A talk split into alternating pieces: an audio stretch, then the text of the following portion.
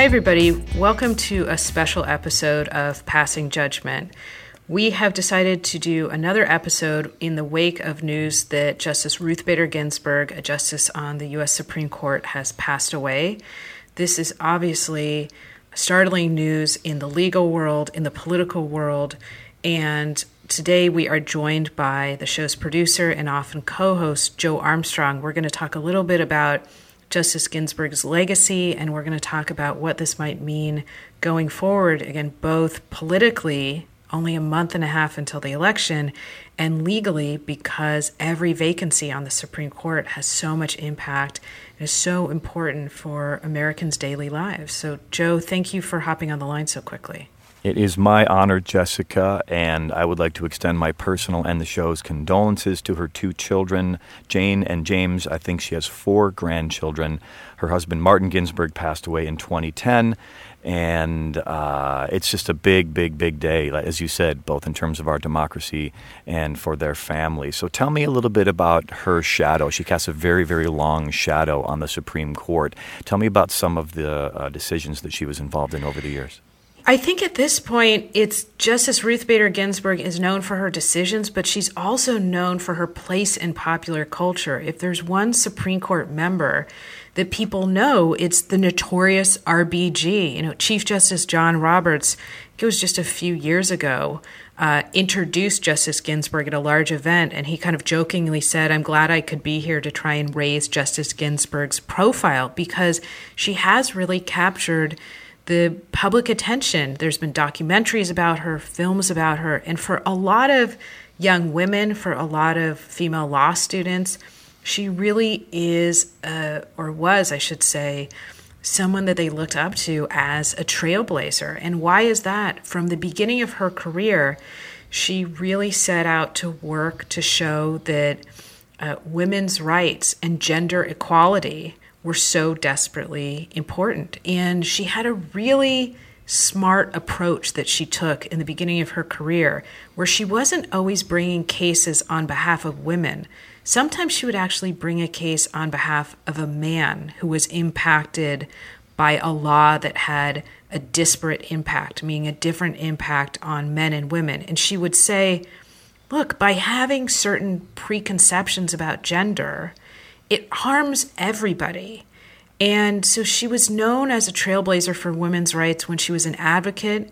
She argued before the Supreme Court a number of times and then was nominated to be on the Court of Appeals. And then, of course, by President Clinton, was nominated to be on the Supreme Court. And the not really haha funny, but almost ironic thing is that when she was nominated, some people described her as a moderate. Now, of course, when she passed away on the court, she was the senior justice in the liberal wing of the court. And uh, it's really hard to overstate her impact on women's rights, but there's a lot of areas where she, um, you know, she really made a huge mark. Think about voting rights and her landmark dissents in a case called Shelby County. And Joe, if I could go on for one moment further, I'm remembering an anecdote where uh, when Justice Ginsburg was first put on the Supreme Court, there was a very famous decision in gender rights uh, called the uh, Virginia Military Institute, dealing with whether or not uh, VMI had to accept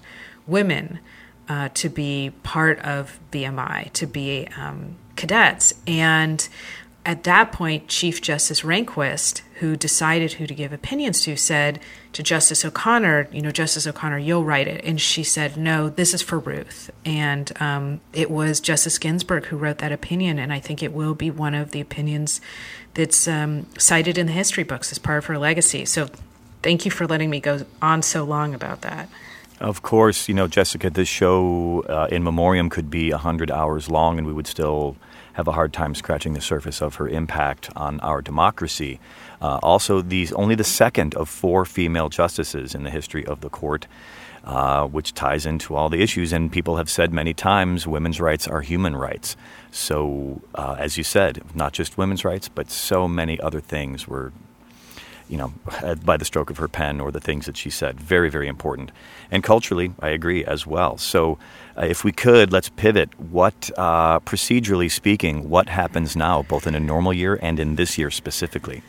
Well, what happens, of course, is when there's a Supreme Court vacancy, the president nominates somebody to fill that vacancy, and then presumably the Senate should uh, act under its constitutional duty to provide advice and consent. They should act to provide that person with a hearing. Now, the reason we're kind of pausing here is many of the listeners will remember that Justice Antonin Scalia passed away in February of 2016. This was almost a year, about 10 months before the 2016 election. And President Obama nominated somebody to fill that position, but within, I believe it was 60 minutes of something very quick after Justice Scalia passed away, um, Senate Majority Leader Mitch McConnell, a, the, a Republican, obviously the leader of the Senate then and now, said, I'm not holding hearings. It's an election year. We're holding this seat open because we need the American people to weigh in and and make a decision before we fill this position. And he made strategically the right bet. So President Obama nominated Merrick Garland. He never had a hearing. Most Republican senators, I think, didn't even meet with him. And then President Trump won and nominated Neil Gorsuch, who now, of course, holds that seat. Yeah, McConnell's exact words at the time, quote, "The American people should have a voice in the selection of their next Supreme Court justice. Therefore, this vacancy should not be filled until we have a new president." And as we have said, that came to pass. So now that's the big question on everyone's mind. Is he going to say something similar? And we have late-breaking news to that effect. Uh, not so long ago, within less than an hour of uh, Bader Ginsburg's passing, uh, Mitch McConnell issued a statement on his Twitter page saying essentially the opposite of what he's going to say. Help me help me break this down. So he said exactly what? What Senator Mitch McConnell is saying boils down to the idea that now we have a president who's a Republican and the Senate that's controlled by Republicans. So he's making a distinction between the situation in February of 2016 when President Obama, obviously a Democrat, was in office and the Senate was controlled by Republicans. He's what he said is you don't hold confirmation hearings when there's a divided government. Now, I just have to say personally that is such a thin distinction. If there is a vacancy, then you either have a rule that says we don't hold hearings in election year, which frankly is preposterous. There's nothing in the Constitution that says that. Or uh, you do hold elections. Now, we are very, very close. Now, this is not even an election year, this is an election month and a half. We have 40 days and change before the election. And so, for me, it's just the height of hypocrisy. But I do believe that President Trump will nominate someone to fill this position. I think it will be a young female jurist, probably Judge Amy Coney Barrett and uh, it will be a woman who is already on the Court of Appeals, who's already been uh, vetted essentially by the conservative groups like the Federalist Society, has a proven track record, and will be on the court again for decades to come. And I think that's how this is going to play out. Yes, and that would shift the balance of the court to a six to three Republican majority, if I got my numbers correct on that. That's right. So, right now, or I should say this morning, the Supreme Court was divided five to four with conservatives in the majority. Right now, the court is divided four to four. And we have seen the court operate four to four before. Again, that was in 2016 after Justice Scalia passed away. And I think in the short term, what we're going to see is Chief Justice John Roberts really trying to find a way for the court to have narrow decisions where they have some consensus. But if the court is divided, what happens is that the lower court decision becomes the final decision. That's the decision that stands. Um, you know, there's some really big cases already coming up dealing with religious rights, freedom from discrimination, the Affordable Care Act it was already slated to be a really important Supreme Court term, although I guess we should say, you know, name a Supreme Court term that isn't important. But one thing, Joe, that you and I talked about throughout July is how important Chief Justice John Roberts was because he was the center of the court and really trying to I think, hold the court together with, you know, paper clips and r- rubber bands. And uh, that could change if the court is six to three conservative to liberal. Um, he loses that power. He loses a lot of power. And looking at just, as you said, 45 ish days from the 2020 presidential election, the tension was already pretty high, and now it has been ratcheted up to nuclear levels, it seems like. Um, you know, as the sitting president, Donald Trump has issued a very long list of potential Supreme Court nominees, and Joe Biden has been reluctant to do so. There was a piece in the AP just two days ago where uh, a Biden protege said something to the effect of, um, you know, he's reluctant to. Uh, you know, give a list of nominees so that Trump then doesn't have another target to you know complain about between now and the election. But do you think that Joe Biden may be pressured more to do so? Yeah, I think that this is the point where, and frankly, I think it's fair for the American public to say, um, Joe Biden, it might be you who fills this seat. And so this is not a hypothetical vacancy anymore. Again, I don't actually think that the seat will still be open after the election, but or after the next president, if there's a new president is inaugurated.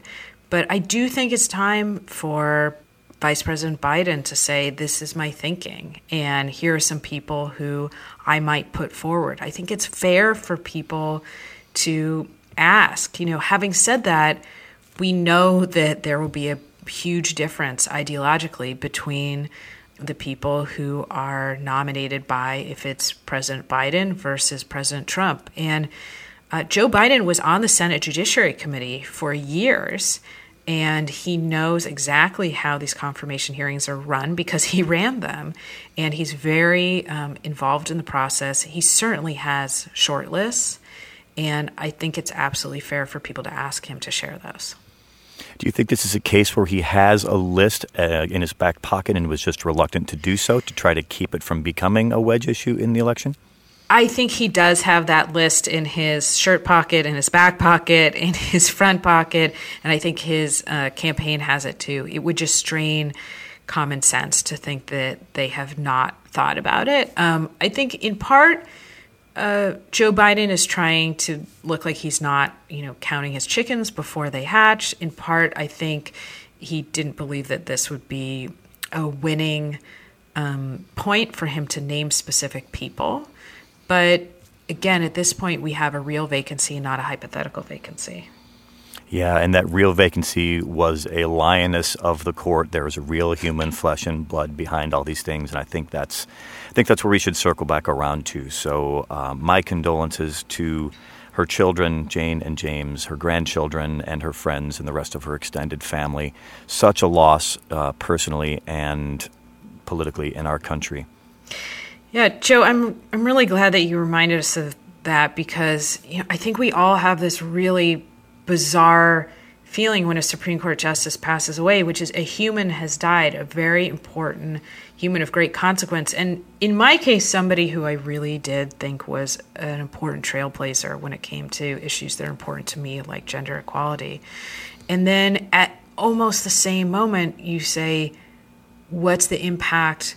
For my life going forward, meaning who's going to fill this position. And, you know, some of this is the absurdity of a Supreme Court where obviously there are lifetime appointments and we're basically looking at actuarial tables when we're deciding who to nominate. But thank you for bringing the humanity. Thank you for talking through with me about the legal aspects, the political aspects. There will be much more to say, um, but we have a growing number of very loyal listeners to Passing Judgment.